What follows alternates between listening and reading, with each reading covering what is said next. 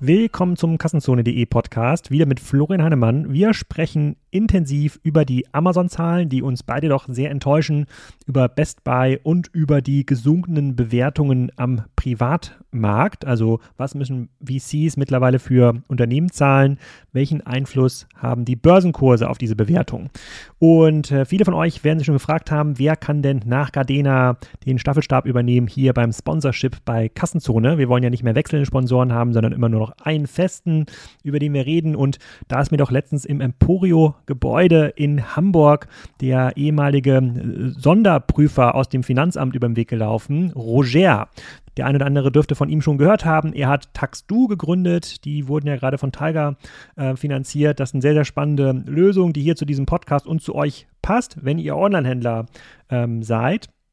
Taxdu ist ein cloud-basiertes Financial Operating System. Was machen die genau? Die helfen unter anderem Umsatzsteuerprozesse im EU-Ausland, die Finanzbuchhaltung für Onlinehändler zu übernehmen. Da kann man im Laufe des Jahres auch das Thema Rechnungsstellung mit ähm, lösen und Steuerberater lieben das wohl ähm, auch. Was das genau macht, wie es genau funktioniert, klären wir in den nächsten Ausgaben. Ihr könnt euch aber schon einen Rabatt ähm, einheimsen, sage ich mal, denn mit dem Code Kassenzone 22 erhalten Neukunden das Basispaket drei Monate lang kostenlos. Und warum so ein Tool, was jetzt mehrere hundert Millionen wert ist, ähm, gegründet wurde, was da die Zukunftsaussichten sind und ähm, was die ähm, Ausbildung oder die Arbeit aus dem Finanzamt damit zu tun hat, das wird Roger irgendwann mal im Podcast erzählen. Jetzt geht es aber erstmal rund um das Thema Amazon und Best Buy und Unternehmensbewertungen mit Flo Heinemann. Viel Spaß dabei. Herr Heinemann, herzlich willkommen zu unserer monatlichen Aufnahmesession. Äh, die machen wir jetzt ganz regelmäßig. Wir veröffentlichen jetzt ja immer donnerstags. Der eine oder andere aufmerksame Hörer hat es vielleicht schon gesehen und äh, deswegen müssen wir auch äh, dürfen wir auch nicht mehr so spontan sein in der Terminfindung, wie wir das im letzten Jahr waren, sondern müssen da fleißig sein. Heute geht's um Amazon, äh, ganz spannende äh, Zahlen, die da rausgekommen sind. Äh, in diesem Zuge gucken wir uns auch an, wie denn so ein ähm, Unternehmen wie Best Buy, einer der wichtigsten Wettbewerber von Amazon in, in den USA, äh, performt. Wir überlegen uns oder Florian verrät uns, was die ähm, ja was der Einbruch der Tech-Werte an den Börsen für den Privatmarkt äh, bringen. Also wird's jetzt billiger für Project A irgendwo einzusteigen. Und vielleicht äh, wandern wir noch links und rechts davon ab und unterhalten euch hoffentlich gute 45 Minuten. Herzlich willkommen, Florian. Vielen Dank. Und und wir nehmen auf mit einem neuen Tool, äh, Riverside heißt das. Bisher haben wir immer einen Zoom aufgenommen. Jetzt, mir wurde gesagt, das kann man alles viel professioneller machen. Da kann man jetzt solche Sachen einblenden wie ähm, Applaus. Wenn der Florian zum Beispiel was Gutes sagt, dann mache ich dir das hier. So, und da kann man dann auch äh, eigene, eigene Soundfiles noch hochladen. Da wird mir schon einiges einfallen, bis ich hier diese Stefan Raab Orgel äh, ähm, habe. Bevor wir allerdings zu Amazon kommen, äh, Florian, ähm, eine ganz private Frage. Viele Hörer im Kassenzone Podcast vermuten ja, dass du extrem vermögend bist und auch deshalb vermögende Freunde hast. Vermögende Freunde haben in der Regel ja äh, dieses extrem teure Peloton Bike zu Hause stehen. Und Peloton musste heute, wir nehmen am 8.2. auf, ähm, seinen CEO entlassen, weil sie so ein, äh, einmal die Jobs ähm, kahl rasieren. 20% Entlassung bei Peloton. Die Geräte stapeln sich in irgendwelchen dubiosen Lagern. Niemand will mehr diese Fahrräder haben. Du in deinem Freundeskreis, der jetzt über die letzten zwei Jahre die Early Adopter beobachten konnte, ähm, wie, wie siehst du das da? Wirst, wird das jetzt angeboten wie, wie, äh, wie Sauerbier oder sind die Leute noch ganz fleißig am Trainieren? Also sagen wir so, es war ja so, als dann Corona losging, habe ich schon die eine oder andere Mail oder WhatsApp bekommen. Guck mal hier, life-changing experience. Ich habe dem dann äh, äh, widerstanden und es nicht, äh, mir kein Peloton gekauft. Mhm. Wenn man schon einen Traumkörper hat, braucht man das ja. nee, das war ehrlicherweise nicht das Problem. Ja, oder das hat mich nicht davon abgehalten. Es war eher sozusagen der, der, der, die vorauseilende Erkenntnis, dass ich wahrscheinlich kein besonders äh, äh, äh, sozusagen äh, gutes Nutzungsverhalten oder hochfrequentes Nutzungsverhalten zeigen würde und dass sich das deshalb nicht so richtig lohnt.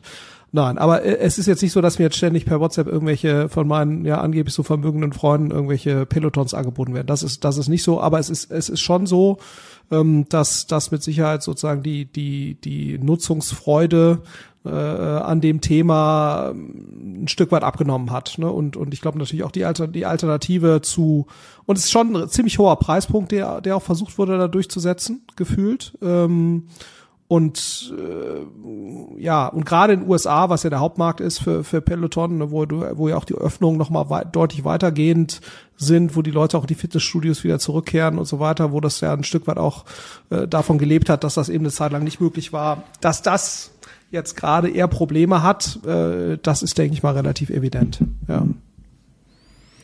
Mhm.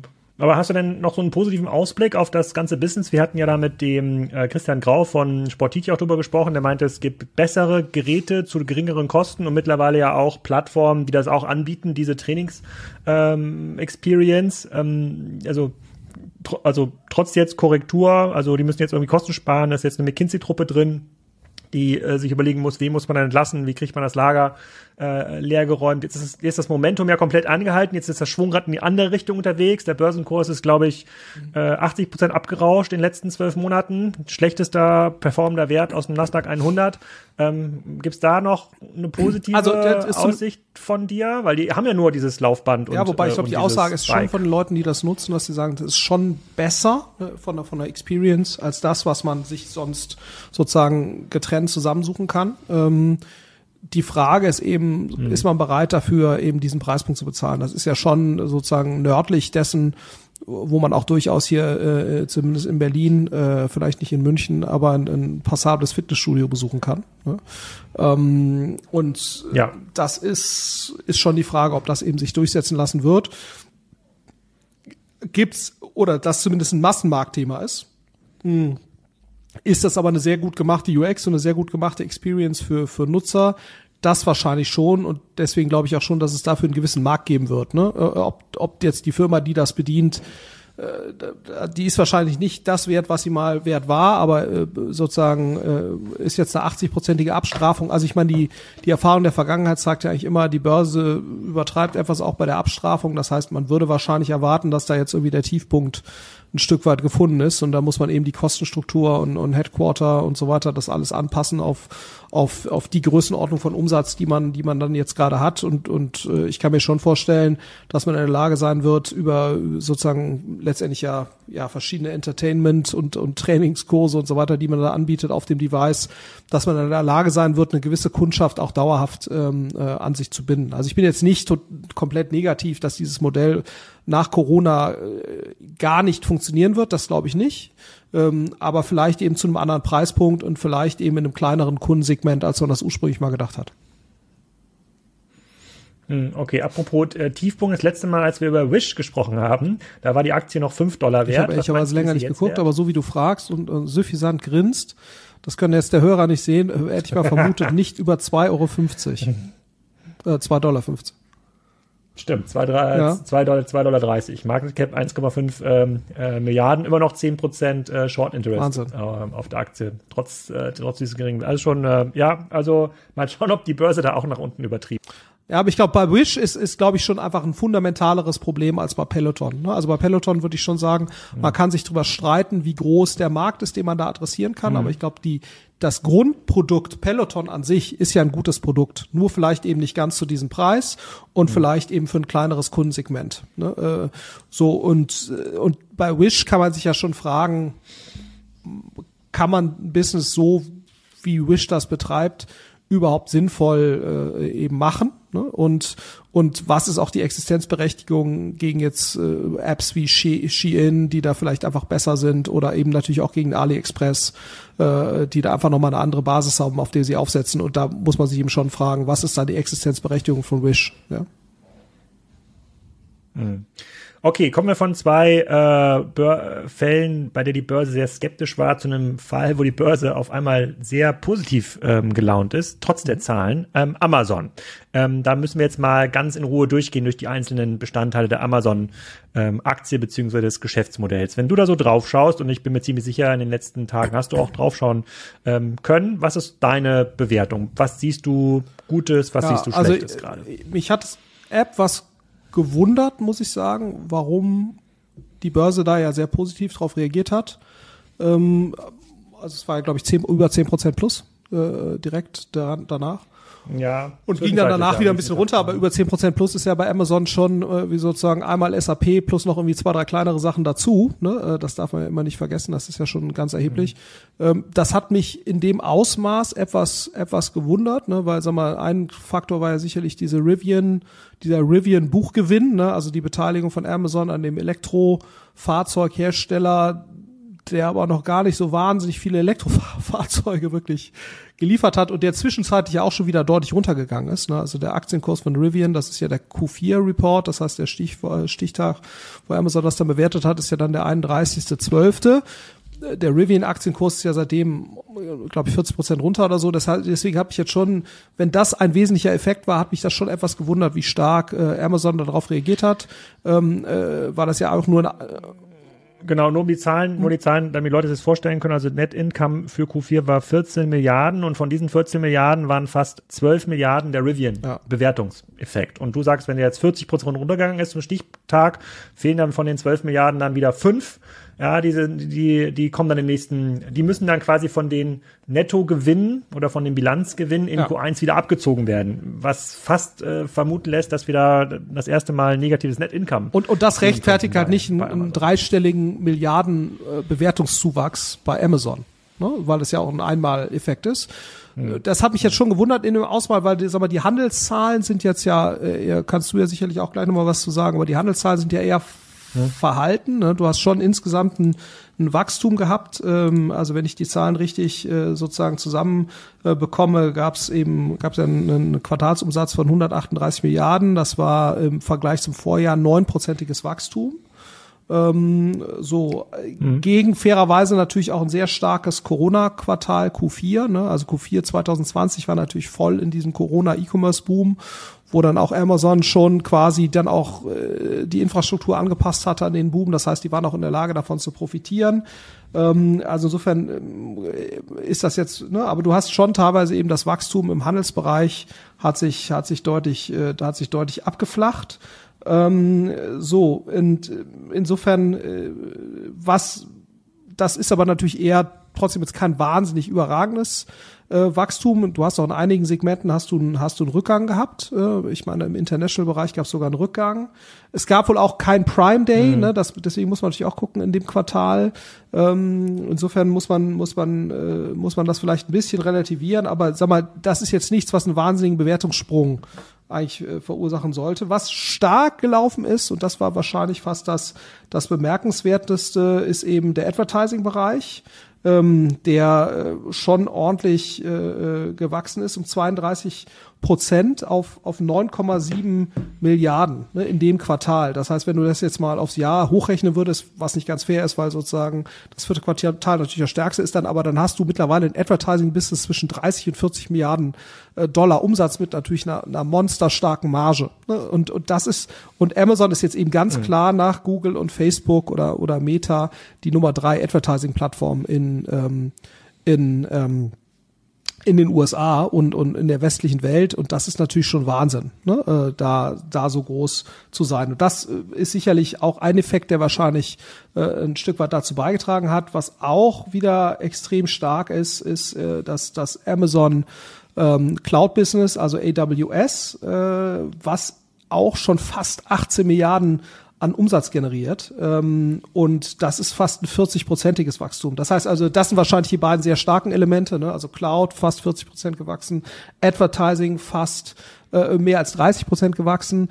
Beides mit einem mit einem super äh, super Margenprofil.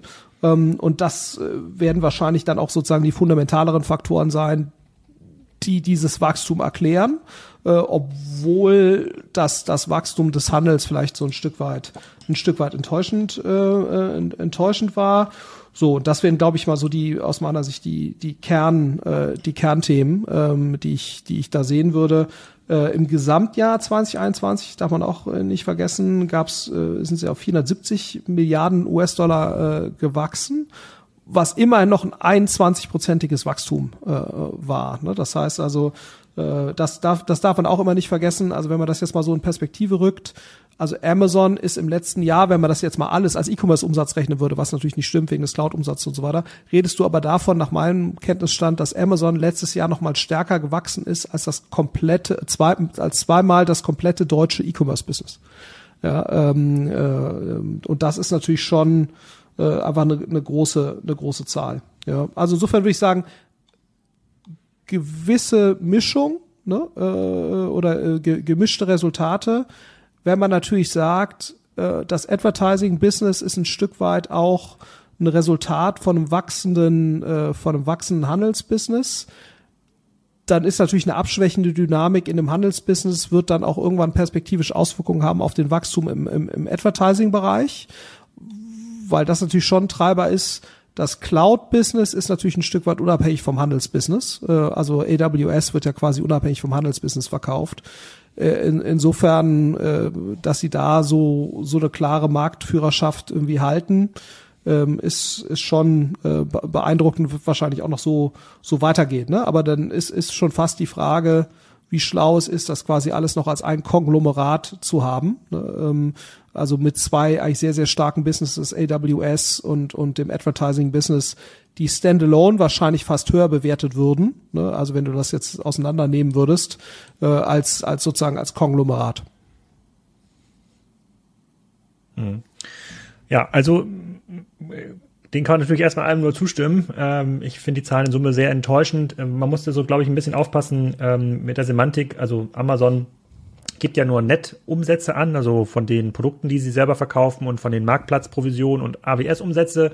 Der GMV, das sind ja Zahlen, die zum Beispiel bei einem Salando oder auch bei einem äh, bei einem eBay genannt werden, der ist natürlich nochmal deutlich größer. Also diese 470 äh, Milliarden, die resultieren wahrscheinlich ungefähr so zwischen 640 und 680 Stimmt, Milliarden GMV. Und wenn man das vergleicht mit dem GMV vom Vorjahr, dann reden wir immer noch über einen Tageswachstum von über 500 Millionen Dollar wird Amazon größer. Nicht nur im Produktverkauf, sondern sicherlich auch im Bereich Server- und Advertising-Einnahmen. Aber jeden Tag wächst Amazon äh, ähm, sozusagen um ähm, ähm fast ein K-Start, wollte ich fast, fast sagen. Aber das ist nur, das ist nur die Wachstumsdynamik ähm, global. Und äh, was schon auffällt, aus meiner Sicht, äh, wenn man sich diese Segmente auseinander äh, nimmt, dann äh, sieht man ja ganz klar, dass das sozusagen der Eigenverkauf, der, der Eigenhandel, der ist ja flat. Ähm, und jetzt gibt es natürlich diesen Corona-Effekt, aber auch die Prognosen nach vorne. Für Q1 haben sie, glaube ich, auch nur 6 bis 8 Prozent Gesamtumsatzsteigerung ähm, ange angegeben. Das heißt, wir scheinen jetzt so ein bisschen zu eideln bei Amazon. Das wollen sie natürlich auch, was den, was den Handel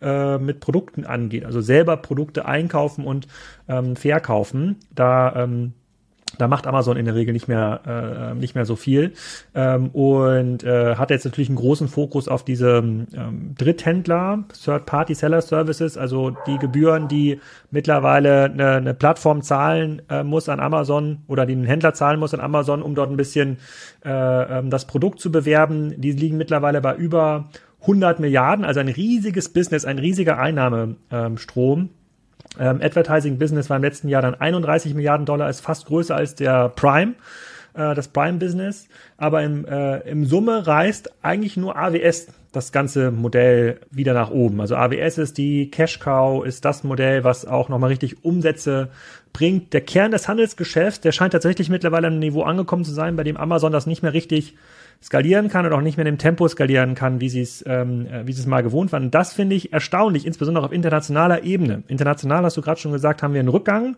immer noch negative Margen. Die hatten nur in Q4 letzten Jahres, in dem Corona-Top-Jahr, wo sie Werbung ähm, einstellen konnten, weil einfach so viel Nachfrage war, haben sie da, ähm, haben sie da Geld, äh, ähm, Geld verdient. Und alle Zahlen werden geschönt von AWS, was ein komplett eigenständiges Businessmodell ist. Das hat mit dem Handelsmodell nichts zu tun, das hat mit dem Marketplace, äh, mit dem Seller-Modell nichts, äh, nichts zu tun. Das könnte man sofort abspalten. Und der Rest, der da überbleibt, den finde ich gar nicht so ähm, attraktiv, wie du schon sagst. Wenn, wenn das Handelsgeschäft nicht mehr so richtig skaliert, und Amazon mittlerweile ja genauso viel Werbung aufwenden muss für die eigene Plattform, wie sie dann einnehmen können von den Sellern, ähm, dann ist das eigentlich nicht mehr so richtig, nicht mehr so richtig, richtig, äh, nicht mehr so richtig cool.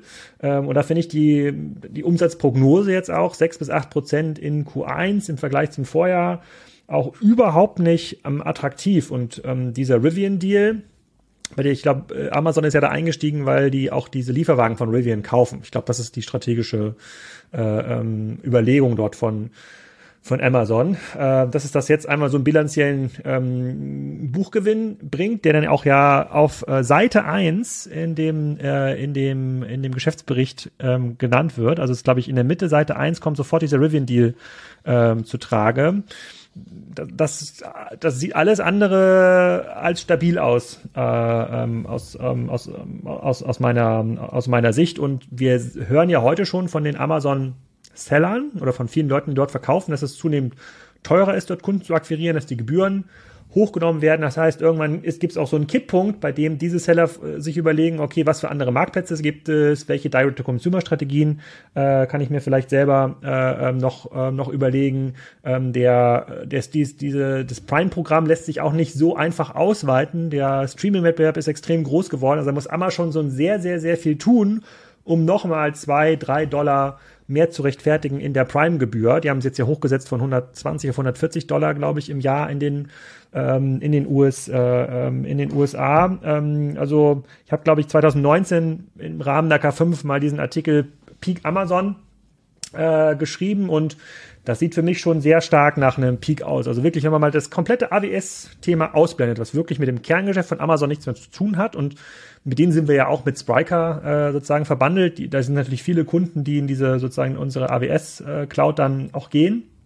Ähm, und das funktioniert ja auch gut und das Angebot ist extrem gut, hat aber für mich als Endkunde ja gar nichts zu bedeuten. Deswegen wird ja das Offering nicht besser, deswegen wird Liefergeschwindigkeit nicht besser, deswegen werden die Preise äh, nicht besser. Ich spreche hier familienintern schon von Stützkäufen, wenn ich bei Amazon äh, meine wöchentlichen Bestellungen äh, ähm, aufgebe. Und das finde ich schon, als finde ich wirklich überraschend schlecht und äh, erzeugt bei mir auch so ein bisschen Pessimismus nach vorne für 2022 für andere E-Commerce-Werte, wenn es schon Amazon auf der Skalierung so schwer fällt, profitabel ähm, zu wachsen, wie dürfte das dann erst bei anderen Unternehmen äh, aussehen. Also ich kann mir diese fünf bis zehn Prozent nachbörslicher Aufschlag auf die Amazon-Aktie auch nicht so richtig erklären. Ich fand, das war der schlechteste Amazon-Geschäftsbericht, den ich jemals gelesen habe.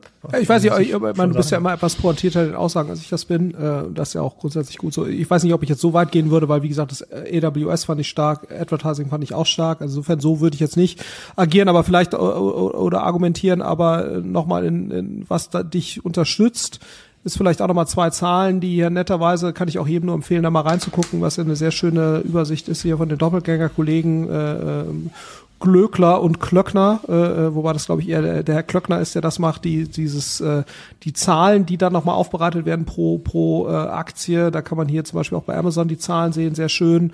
Äh, wie wie haben sich die Fulfillment-Kosten entwickelt und das unterstreicht deine These. Die Fulfillment-Kosten äh, sind eigentlich tendenziell über die Zeit nehmen die eher zu. Also wir sind jetzt gerade im letzten Quartal so bei 12 Prozent knapp gewesen, ja. was der höchste Q4-Wert ist der, der letzten äh, vier Jahre, die da eben abgetragen sind. Du hast tendenziell eher steigende Fulfillment-Kosten, obwohl du ja immer noch sehr stark skalierst und wächst. Das unterstreicht ein Stück weit deine These und Du hast den höchsten, jetzt im letzten Quartal, den höchsten Marketingkostenwert gehabt von über 5,7 Prozent, was auch eben das unterstreicht vom GMV, die Amazon aufwenden muss, um eben die Marketing, um, äh, um, um eben die, ähm, die Umsätze zu erzielen. Ähm, und das ist eigentlich ja ein bisschen counterintuitive, ne, weil du ja so denkst, eigentlich, warum muss Amazon steigende Marketingkostenaufwendungen haben? Weil eigentlich würde man bei dem Prime-Produkt äh, und, und auch bei dem Prime-Video und so weiter, würde man ja eigentlich und unter eigentlich der steigenden Kauffrequenz, zumindest mal bei Prime-Kunden, das ist zumindest das, was man, was man ja hört und was auch kommuniziert wird, dass da die Kauffrequenz eher steigt. Eigentlich würde man da sinkende äh, Marketingkosten erwarten und nicht steigende Marketingkosten. Und äh, ja, das ist immer noch auf einem niedrigen Niveau. Ne? Also wenn du jetzt 5,7 Prozent vergleichst mit, mit, äh, mit irgendwie Zalando oder 5,7 Prozent mit About You, dann ist das natürlich ein deutlich besserer Wert als da. Aber wenn man fair sein will, muss man natürlich auch mit einbeziehen, dass äh, eben erhebliche äh, Aufwendungen ja in das in die Streaming-Dienste fließen, die ja auch nichts anderes letztendlich sind als sehr sehr teure Marketing äh, oder CRM-Ausgaben. Und es fällt natürlich einem Amazon eigentlich auch leichter, äh, aufgrund des sehr, sehr breiten Angebots äh, eine Kauffrequenz zu erzeugen, als das jetzt bei einem Zalando oder, oder Otto oder so der Fall ist. Das heißt, ähm, eigentlich ist das äh, an der Stelle schon ein Stück weit äh, verwunderlich. Ähm, warum das so ist. Ja, ähm, ja. Also was ich jetzt nicht gelesen mhm. habe, ist, was man natürlich auch hätte erwarten können, dass das ein gewisser Effekt ist, ist in irgendeiner Weise Warenverfügbarkeitsthemen äh, ob das eine Rolle gespielt hat, ähm, was aber natürlich auch in dem Moment, wenn jetzt Marketplace immer wichtiger wird, und das ist ja so, äh, dass der Anteil des, des Third-Party-Seller GMVs, dass der zunimmt am, am Gesamt-GMV, dann müsste eigentlich auch das Thema Warenverfügbarkeit ein Stück weit äh, weniger äh, wichtig werden, weil irgendeiner hat immer Ware. Ne? Ähm, aber ähm, äh, mhm. davon habe ich zumindest jetzt nichts gelesen, weder, weder in den Amazon-Ausführungen äh, selbst noch in, ähm, äh, in sozusagen jetzt den Kommentaren, die von, von anderen äh, Medien kamen. Weil das wäre sonst vielleicht noch eine Erklärung gewesen, dass die Marketingkosten steigen, weil halt die Warenverfügbarkeit gesunken ist und damit die Conversion. Ähm, ja, aber da kann man jetzt zumindest nichts, nichts in der Hinsicht erkennen. Hm. Bleiben wir ganz kurz bei den Marketingkosten. Das soll ich mal mit dir besprechen, ob das so richtig ähm, hergeleitet ist. Das habe ich jetzt auch schon mehrfach gelesen, diese 5 bis 6 Prozent Quote. Also wenn ich jetzt mal den ähm, Nettumsatz von Amazon nehme, diese 470 Milliarden 2021 durch den kompletten Marketingkostenblock teile, beziehungsweise andersrum, die 32 äh, Milliarden Marketing durch die, äh, durch den Gesamtum äh, durch die Gesamtumsatz, dann komme ich auf eine Quote von 6,8 Prozent, ja, die Amazon für das Gesamtbusiness aufwenden muss. Und das finde ich ein bisschen unfair zu vergleichen mit Zalando, mit anderen, weil in, in diesen Gesamtumsätzen, die Amazon ja dort ausweist, ist ja AWS drin, für die Amazon sicherlich äh, sozusagen nicht so viel Werbung machen muss, beziehungsweise nur einen ganz kleinen Teil der Kosten aufwenden muss. Äh, Advertisement Services ähnliches, das ist ja quasi ein internes Tool, äh, was ja den Sellern zur Verfügung gestellt wird, was ja auch mit 30 äh, Milliarden zur, äh, ähm, ähm, zu Buche schlägt. Third-Party-Seller-Services ist ja auch ja. Ein, ein, Umsatzteil, ähm, der eigentlich da auch nicht zählt. Dann hätten wir nur noch die Online-Stores, das sind 222 Milliarden, plus Physical Stores ähm, 17 Milliarden, sind ähm, rund 240 äh, äh, Milliarden ähm, sind wir dann. Und äh, die, äh, diese diesen Nettoumsatz aus meiner Sicht, den müsste man ja teilen durch die Marketingkosten. Und wenn man das quasi macht, also 32 Milliarden durch 240 Milliarden, dann sind wir schon bei einer Quote von mhm. 13 Prozent. Ja, äh, ähm, so dass jetzt, das ist jetzt vielleicht jetzt mhm. extrem unfair dargestellt, aber äh, so eine 13 Prozent Marketingkosten Quote äh, das erinnert mich jetzt eher an ja, Zeiten aus dem Katalog. Wobei, also die, die Quote, die ich eigentlich die fairere finde, ist eben, wo man eigentlich das alles rausrechnen müsste, sondern man nimmt im Prinzip den GMV. Ne? Das ist auch nach meinem Verständnis hier die Basis, die äh, Kollege hm. Klöckner angesetzt hat, also wo versucht wird, eben den GMV zu schätzen und da eben die Marketingkosten äh, durchzuteilen. Da machst du natürlich immer noch ein umgekehrt, also die Marketingkosten durch diesen durch diesen äh, GMV zu teilen. Das ist, glaube ich, hm. die die fairere Basis. Das heißt, du ignorierst im Prinzip AWS, du ignorierst die Advertising-Umsätze ähm, und, äh, und rechnest im Prinzip nur äh, oder du rechnest die, der, das GMV äh, und die dafür aufgewendeten Marketingkosten, wo du natürlich ein Stück weit einen Fehler machst, äh, weil du eben dann die Marketingaufwendung für AWS äh, quasi gleich null setzt, ähm, was, was wahrscheinlich hm. nicht so ein Riesenfehler ist, weil die Marketingaufwendungen dort werden prozentual zumindest vom Umsatz nicht ganz so relevant sein, ne, im Verhältnis insbesondere nicht zum, zum GMV, ähm, äh, zu dem Gesamt-GMV. Aber das, äh, also ich glaube, wenn du die GMV als Basis nimmst, ist das, ist das ein fairer Vergleich äh, jetzt zu einem Zalando oder zu einem, äh, zu einem About You. Ähm, und da war Amazon eigentlich immer traditionell deutlich geringer, ähm, was ja auch Sinn macht, eben aufgrund der, der recht hohen natürlichen Kauffrequenz. Ne? Aber eigentlich würde man hier eine weiter fallende Quote erwarten. Oder eben, wenn Sie sagen, wir gehen jetzt nochmal in irgendwelche neuen Märkte sehr aggressiv, dann kann man natürlich sagen, okay, da, da hast du jetzt mal höhere Aufwendungen. Ähm, aber das äh, ist ja nach meinem Verständnis auch nicht der Fall, äh, dass, dass Amazon da jetzt irgendwie neue Märkte sehr, sehr aggressiv erschließen würde. Das kann man zumindest nicht, nicht sehen. Und die Niederlande, der, der hm. Markteintritt Niederlande erklärt das wahrscheinlich auf globaler Ebene nicht. Noch nicht, da kommen wir gleich zu. Was heißt denn das eigentlich für Amazon? Aber du hast ja gerade schon zwei, drei Makroeffekte genannt. Also ähm, Logistikkosten werden eher teurer. Ja, Fahrer, die irgendwie Fahrzeuge ähm, äh, bewegen, werden teurer. Ähm, Arbeiter im Lager werden teurer. Ich glaube, Amazon hat letztes Jahr schon in den USA auf 18 Dollar Stundenlohn angezogen, teilweise 3000 Dollar Signing-Bonus. So der Trend wird eher anhalten, auch wenn im Geschäftsbericht Amazon von einem Kurzfristeffekt ähm, schreibt, sehe ich, sehe ich ehrlich gesagt nicht so. Ich glaube, das wird eher teurer, äh, sozusagen in den, ähm, in den Trends, die danach äh, nach oben geben. Wir haben andere Spezialanbieter, die in ihren Segmenten immer besser werden. Wir gucken uns ja gleich mal ein Best Buy an und überlegen uns, was das für die ähm, heißt. Das ist natürlich in Europa ein Zalando About You für Fashion sind natürlich deutlich besser. Thomann hat mir öfter schon genannt für Electronics. Da hat sich Amazon in den einzelnen Bereichen ja, tut sich extrem schwer gegen diese Spezialisten ähm, ähm, anzukommen. Das heißt, und, und Amazon ist auch so groß mittlerweile, also eine, wir reden hier von einem irgendwie 600 Milliarden GMV, ist ein mega Business. Es gibt jetzt ja auch keine einfach zu erschließenden Märkte mehr, wo man nochmal 10, 20 Prozent ähm, herkommen, äh, ähm, herkommen soll.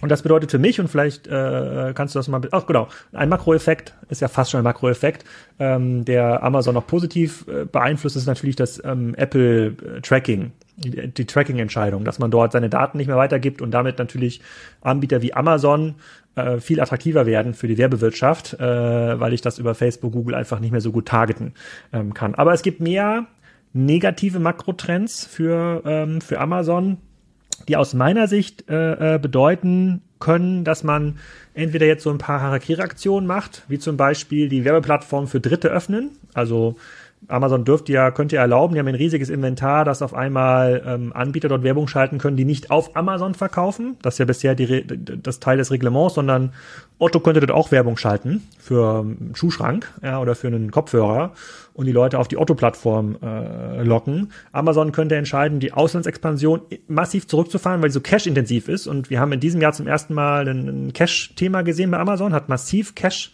verbrannt. Dann würde ich mir natürlich Märkte, die jetzt die nächsten zehn Jahre nochmal investiv sind, Holland, Polen, Schweden, Dänemark, äh, nochmal genau angucken und dort möglicherweise meine, meine ähm, Investments zurückfahren. Und das Dritte, was aus meiner Sicht passieren wird oder auf jeden Fall passieren kann, ist ähm, massive Anhebung der Gebühren. Es wird deutlich teurer äh, für die Seller, die dort äh, ähm, äh, verkaufen. Ähm, das sind so Dinge, die Amazon als Gesamtplattform dann irgendwie weniger attraktiv erscheinen lassen, mittelfristig. ja, ich glaube, es ist grundsätzlich alles richtig. Ich glaube nur, was man immer noch nicht vergessen, also was man nicht vergessen darf, es gibt ja trotzdem immer noch einen Trend äh, von von Offline Richtung Richtung Online oder digital. Ne? Das ist äh, das ist natürlich jetzt in einigen Branchen oder in einigen Verticals ein Stück weit abgeschlossen, aber es gibt natürlich noch eine Reihe von Verticals, wo das, wo das nicht der Fall ist. So, und, und welcher hm. Nettoeffekt jetzt größer ist, also mich würde schon wundern, sozusagen, wenn das, das grundsätzliche Markt Wachstumspotenzial von Amazon marktseitig, ne, wenn das, äh, äh, wenn das wirklich sozusagen jetzt eine Grenze des Wachstums in der Hinsicht äh, darstellt, sondern ich glaube, es ist eher äh, die Punkte, die du ansprichst, mh, teurere Kosten, um dieses Wachstum zu erschließen.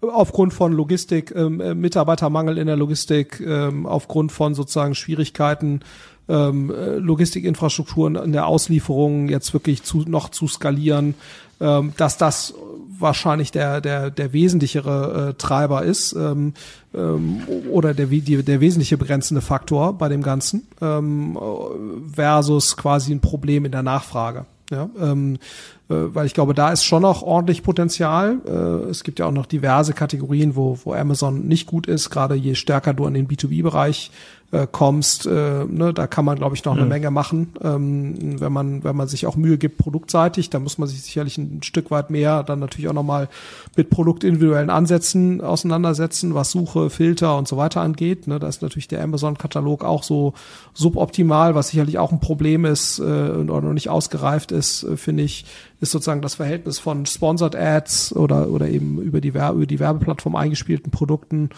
und, ähm, und den organischen Ergebnissen. Ich finde, das, äh, das führt auch nicht unbedingt dazu, dass die Produktexperience besonders gut ist, ähm, auf, auf Amazon, um Produkte zu suchen.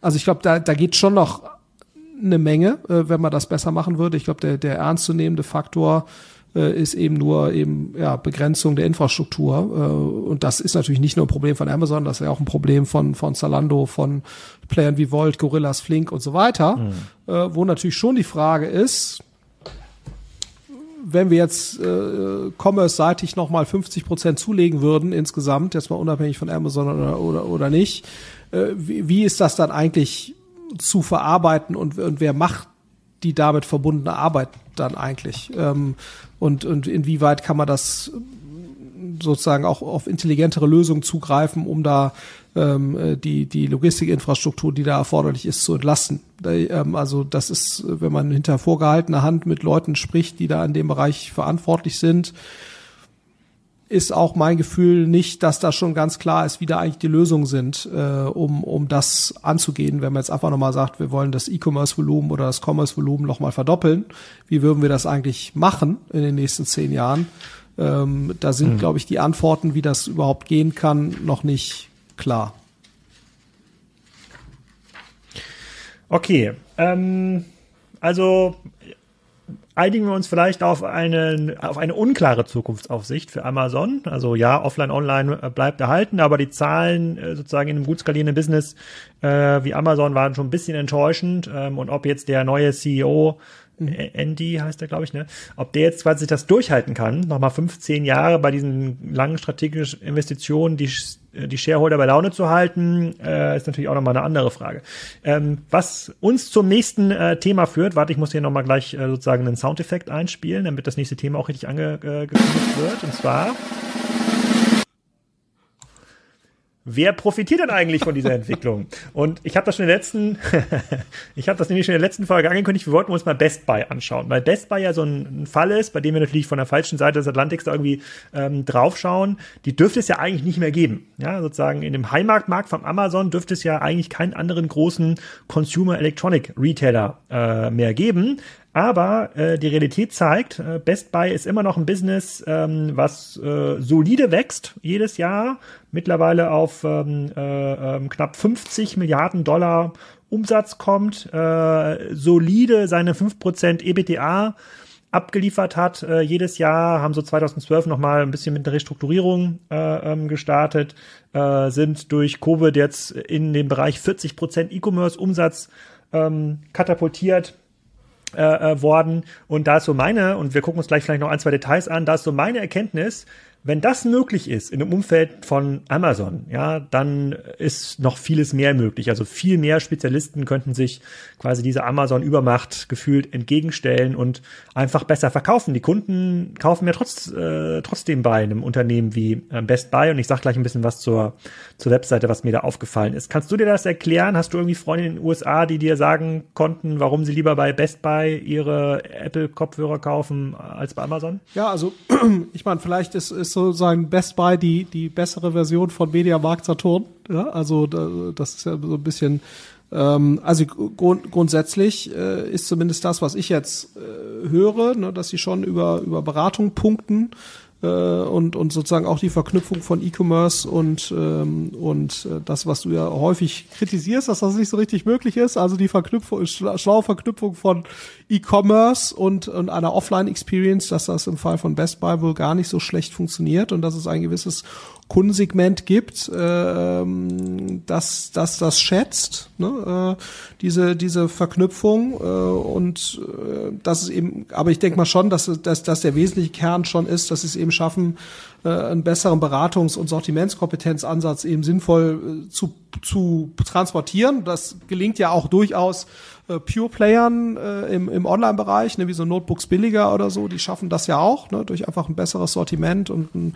eine gute Beratung, guten Service, wenn du das möchtest, äh, äh, sozusagen trotz Amazon-Dominanz äh, da wachsen und das scheint, scheint Best Buy eben auch zu gelingen und, und spielt sich auch im, im Börsenkurs wieder. Trotzdem ist natürlich so, ne, ich meine, wenn die machen 50 Milliarden Umsatz, äh, sind aber nur bewertet mit, mit 0,5 mal Umsatz. Ne?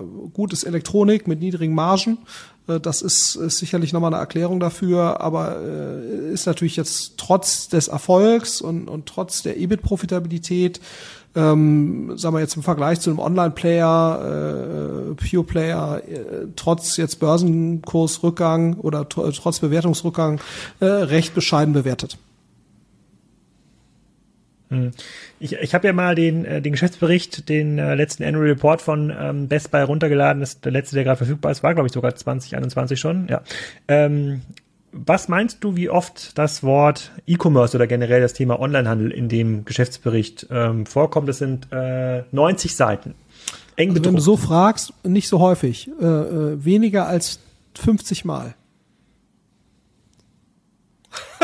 Einmal. okay, also weniger als 50. und zwar, zwar genau, ist richtig. Also es kommt einmal vor und zwar als der äh, der Michael Mohan, President and Chief Operating Officer, der ist unter anderem für E-Commerce zuständig. Das einzige Mal, dass darüber gesprochen wird, und ich habe auch noch ein bisschen versucht zu, zu googeln und zu schauen, wie schauen sie da drauf, und ist ganz klar Strategie nach vorne, mehr Läden, bessere Click und Collect äh, äh, Verknüpfung, äh, starker Fokus auf Sortiment. Da habe ich mir hab ich überlegt, so, aber wie kann es denn sein? Wie können sie denn online so erfolgreich sein? Habe ich mir die Webseite angeschaut. Da sieht man auch bei den einzelnen Produkten halt sehr sehr viele ähm, Reviews. Äh, ähm, das letzte Drittel der das letzte, das letzte Fünftel vielleicht der ähm, Artikel-Detailansicht, äh, da sind, ähm, da sind AdSense-Banner eingebunden, so wie man mhm. das früher gemacht hat.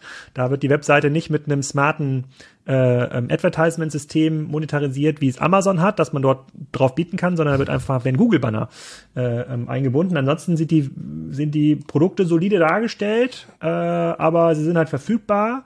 Die Preise sind gut, die Lieferung scheint äh, ähm, gut zu ähm, gut zu funktionieren und das scheint alles noch auszureichen, um in einem Markt, in dem Amazon ja wirklich ein extrem kompetitives Angebot ähm, hat, trotzdem weiter zu wachsen. Und wir, wie gesagt, 50 Milliarden bei einem Wachstum von ähm, teilweise 5 bis 10 Prozent pro Jahr. Das sind keine Amazon-Wachstumsraten, aber es ist, finde ich, ähm, auf dem, auf dem absoluten Niveau absolut die Dinge, die auf, äh, beeindruckend. Ja, ja, ja. Ja. Und, und alle die Dinge, die auf der Hand liegen, also eine, eine smarte Einbindung von irgendeiner Marktplatzlogik, so wie das Walmart zum Beispiel mittlerweile auch gemacht hat, dass man irgendwie Dritthändlern erlaubt, dort zu verkaufen, smartes Advertisement-System, äh, ähm, ähm, ähm, smarte Eigenmarkenstrategie, ja, gibt's alles gar nicht. Also es scheint, obwohl es diese ganzen Dinge die wir so als Online-Bobs von außen so reinrufen würden, als äh, kostenlosen Beratungshinweis, nicht gibt, ja, scheint das zu funktionieren. Das bedeutet für mich, so schwer ist es gar nicht, wenn man sich konzentriert auf sein Produkt und meinetwegen gibt es auch äh, eine gute Beratung bei Best Buy und vielleicht gibt es auch eine bessere Garantie, Installationsservice, Rückgabe. Äh, äh. Das sollte ja wirklich jedem Hörer, der gerade überlegt, irgendwie in die USA zu expandieren mit seinem Business, das sollte dem eigentlich ein bisschen Wind unter den Flügeln äh, geben. F fand ich, finde ich wirklich faszinierend. Also wirklich auch, wie stark das Thema E-Commerce in allen öffentlichen Reports vermieden wird. Und ich habe ein paar durchgelesen ähm, von Best Buy. Also wirklich Chapeau. Also wirklich mit hätte ich niemals, hätte ich ja. niemals erwartet. Aber so bist auch du überrascht, Alex. Das ist ja, doch und, ganz gut. Ja, gibt mir aber auf faire Weise, wenn äh, Hoffnung für Mediamarkt und Saturn, weil die teilweise nicht performen, weil die das Thema Product Shortage haben, ne? sozusagen, äh, die können teilweise die Preise nicht mitgehen, beziehungsweise haben irgendwie in den Einkaufskonditionen nicht so gut verhandelt wie äh, wie Amazon, wenn das gelöst ist und man sich dort wirklich auf diese Dinge konzentriert, die der Kunde will, also sinnvolle Bewertungen, gute Verfügbarkeiten, dann äh, dürfte das auch für den Saturn oder Mediamarkt.de, was immer dann auch die finale Online-Marke irgendwann mal wird, äh, gut, äh, gut vorangehen. Also, ähm, Amazons vermeintliche Schwäche könnte tatsächlich eine Chance sein für ähm, viele andere ähm, Anbieter. Was uns zum äh, dritten Thema äh, führt. Kleinen Moment, ich muss ja kurz ansprechen.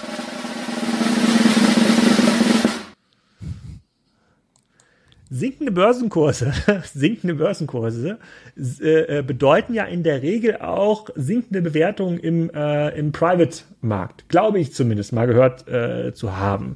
Ähm, heißt das jetzt, dass ihr günstiger in Deals reinkommt und nicht mehr irgendwie 500 mal ERA äh, zahlen äh, müsst. So, kannst du da mal ein bisschen aus dem Nähkästchen plaudern hier als in den ja, letzten also fünf bis zehn Kurzfristig Minuten. heißt es das nicht. Ja, das kann ich äh, schon mal sozusagen, da kann ich schon mal, äh, muss ich mich selbst wieder etwas äh, ja, äh, vor, ich war ja schon freudig erregt, dass das jetzt irgendwie so sein sollte, aber das ist, das ist nicht so. Ähm, ist aber auch relativ klar, äh, warum es kurzfristig zumindest erstmal nicht so ist.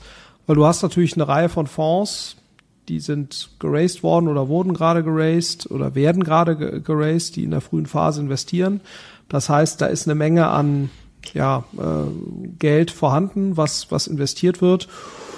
Und das sorgt ja weiterhin für eine kompetitive Situation in der frühen Phase. Das, das ist schon aktuell so. Äh, gut, die ganz frühe Phase war in der Regel nicht so ganz so kompetitiv wie so eine Series A. Das ist eigentlich so die kompetitivste Phase, so nehmen wir es zumindest wahr. Und dann klar, Series B und so weiter ist auch sehr kompetitiv, weil du, aber so der, der, der, der Wettbewerbsintensitätssprung kommt eigentlich zur Series A. Ähm, und das bleibt ja auch erstmal so.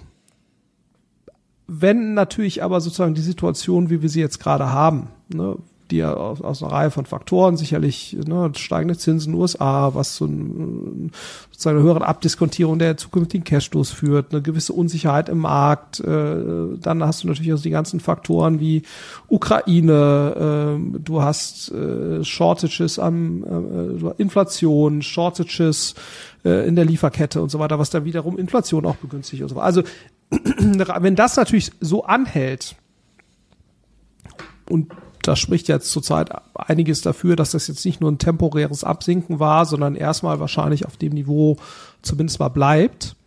Ähm, dann wird sich das natürlich schon sukzessive äh, ähm, irgendwann dann auch ein Stück weiter nach vorne durchziehen in die, in die früheren Phasen. Das ist ein zeitverzögerter Effekt.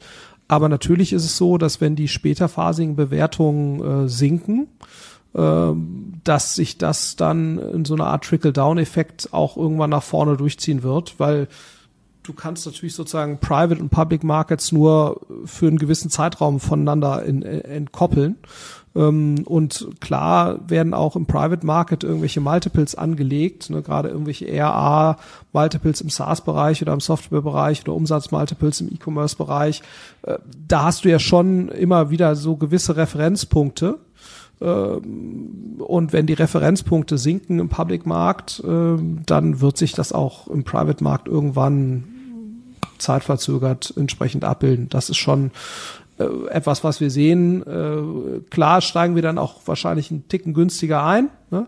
Äh, aber haben natürlich dann auch hinten raus dann auch niedrigere Exit-Werte, wenn sich dieses Bewertungsniveau ähm, jetzt so stabilisiert. Ne? Ich finde das ehrlicherweise aber auch nicht so schlecht. Ne? Das ist ja sozusagen leider das Problem generell in den Finanzmärkten. Du hast immer gewisse Wellen äh, wo halt gewisse Themen übergewichtet werden und das korrigiert sich dann äh, wieder. Ne? Jetzt war, waren die letzten Jahre sehr stark so dieses ganze Thema Wachstum steckt alles andere als der wesentliche Bewertungstreiber.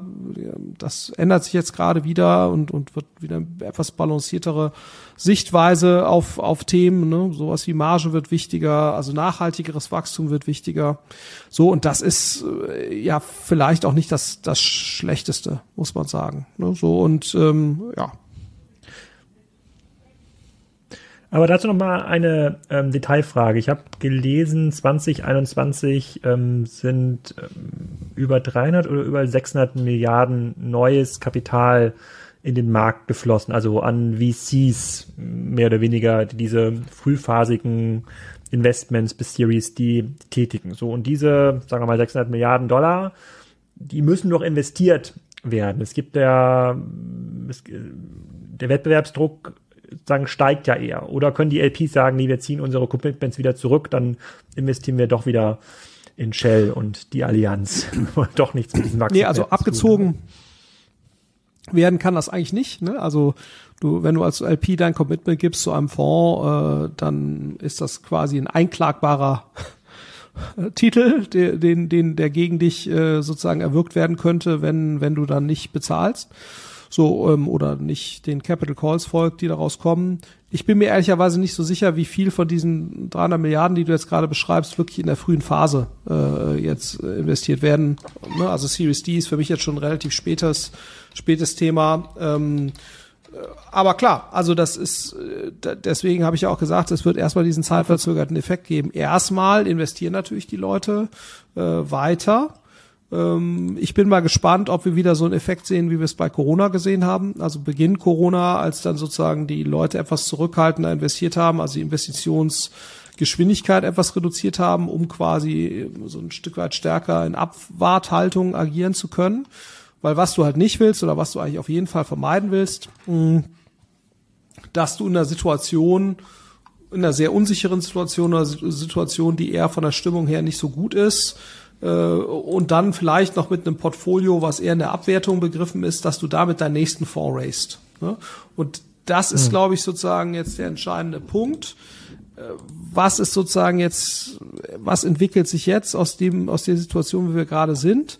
Ist das eher eine Sichtweise, wo du sagst, grundsätzlich weiter ein starker Optimismus gegenüber neuen Technologien, aber eben eine gewisse Bewertungskorrektur? Dann wird auch weiterhin Geld in diesen Sektor fließen, dann aber sicherlich die Portfolios zu einem etwas anderen Bewertungsniveau aufgebaut und dann ist auch irgendwie alles alles okay, aber dann ist die grundsätzliche, grundsätzlich positive Sichtweise auf diesen Technologiesektor weiter intakt.